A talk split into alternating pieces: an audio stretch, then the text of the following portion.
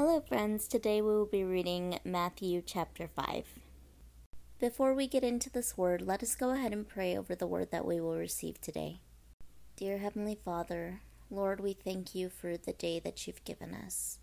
Thank you for the people in our lives. Thank you for the many blessings that you pour down in our life. Thank you, Lord, that you created everything around us to work in our favor. And thank you in all that process for creating us. Lord, we pray that you allow us the knowledge, wisdom, and understanding to really grasp the word that we are going to receive today, to be able to share it with whoever needs to hear it, and to be able to put it to work into our own lives. Help us, Lord, to bear the fruits of your Spirit in everything that we do. Allow us to be a beacon of light for your love, kindness, grace, and mercy. Holy Spirit, be breathed into us today and allow us to walk in your guidance in each and every step. Give us your discernment and help us to understand the truth behind the word that we will receive today. In Jesus' name we pray. Amen. This first section is called Jesus Restores a Demon Possessed Man. They went across the lake to the region of the Gerasenes. When Jesus got out of the boat, a man with an impure spirit came from the tombs to meet him. This man lived in the tombs, and no one could bind him any more, not even with a chain. For he had often been chained hand and foot, but he tore the chains apart and broke the irons on his feet. No one was strong enough to subdue him. Night and day among the tombs and in the hills, he would cry out and cut himself with stones.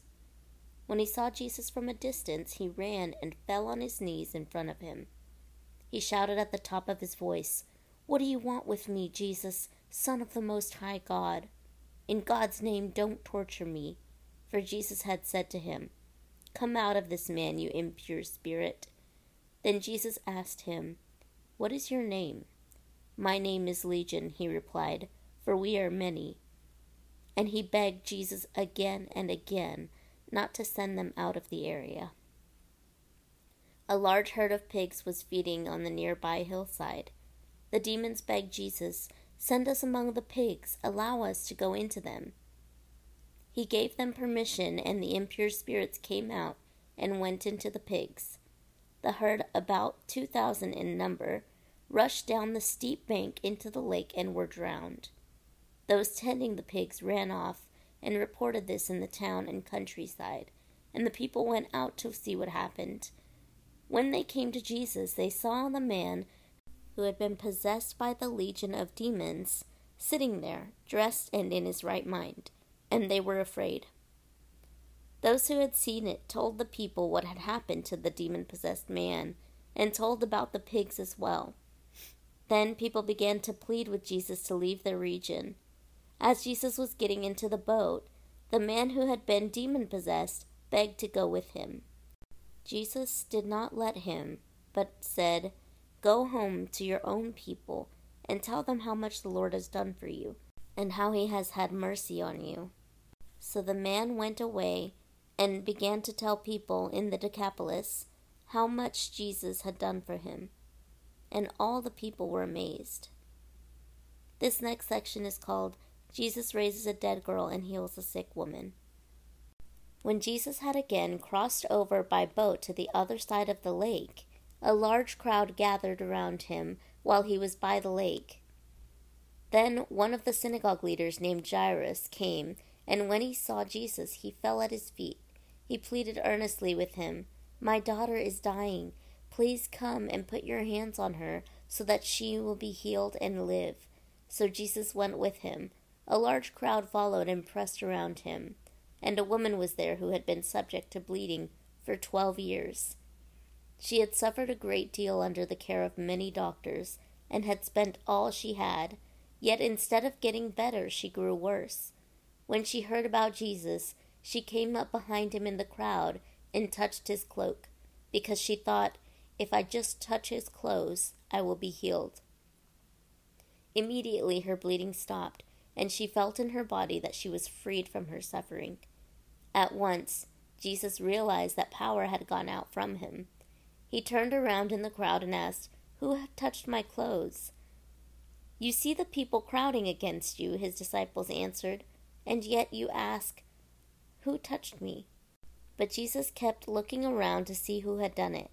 Then the woman, knowing what had happened to her, came and fell at his feet, and trembling with fear, told him the whole truth. He said to her, Daughter, your faith has healed you. Go in peace and be freed from your suffering. While Jesus was still speaking, some people came from the house of Jairus, the synagogue leader. Your daughter is dead, they said. Why bother the teacher any more? Overhearing what they said, Jesus told him, Don't be afraid, just believe. He did not let anyone follow him except Peter, James, and John, the brother of James. When they came to the home of the synagogue leader, Jesus saw a commotion with people crying and wailing loudly. He went in and said to them, Why all this commotion and wailing? The child is not dead, but asleep. But they laughed at him. After he put them all out, he took the child's father and mother and the disciples who were with him, and went in where the child was.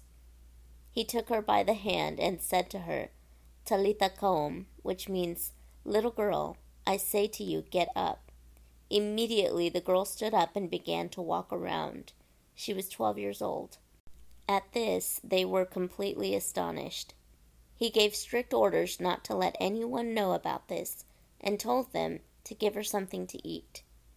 So that is the end of chapter 5.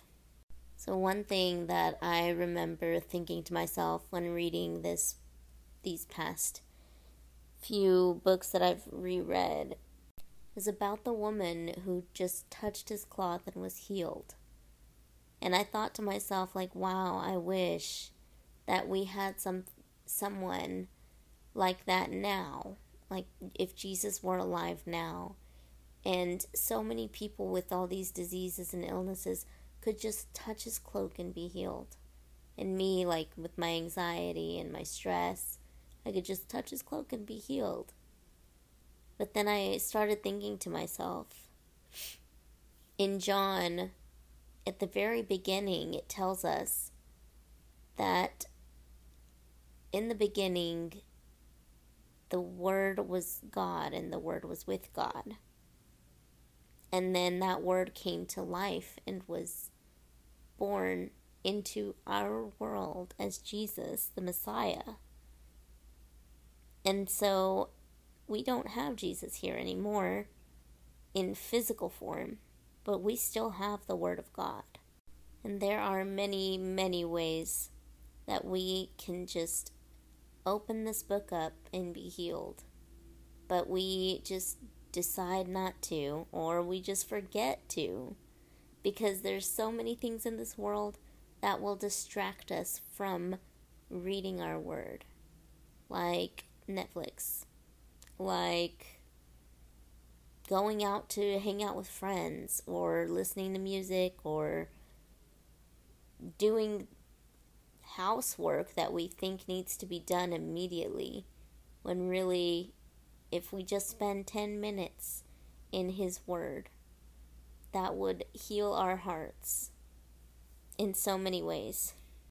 I have started to get a little bit of distance between me and my relationship with God, and I know that it's me. I know that I'm taking on too much and doing too much throughout my days and just not like making time to spend with God alone and that is definitely something that I'm working on because I hate the feeling of not being able to spend time with God. It's awful. I hope that you guys get something from this message and that seems like all the time that I have today. So, till next time.